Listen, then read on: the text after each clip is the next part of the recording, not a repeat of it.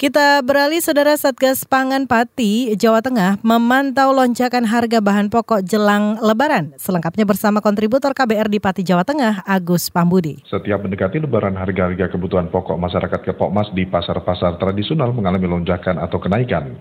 Untuk mengantisipasi kenaikan dan menstabilitaskan harga-harga itu, kepolisian kembali menurunkan Satgas Pangan bersama instansi lain ke pasar-pasar tradisional untuk memantau perkembangan harga kepok mas. Ya, Satgas Pangan sudah juga bergerak untuk mengantisipasi kenaikan harga pada saat menjelang hari raya lebaran ini. Ya, kita akan turun ke pasar-pasar bersama instansi terkait untuk mengecek ketersediaan stok pangan, stok demand, dan uh, supply-nya ya.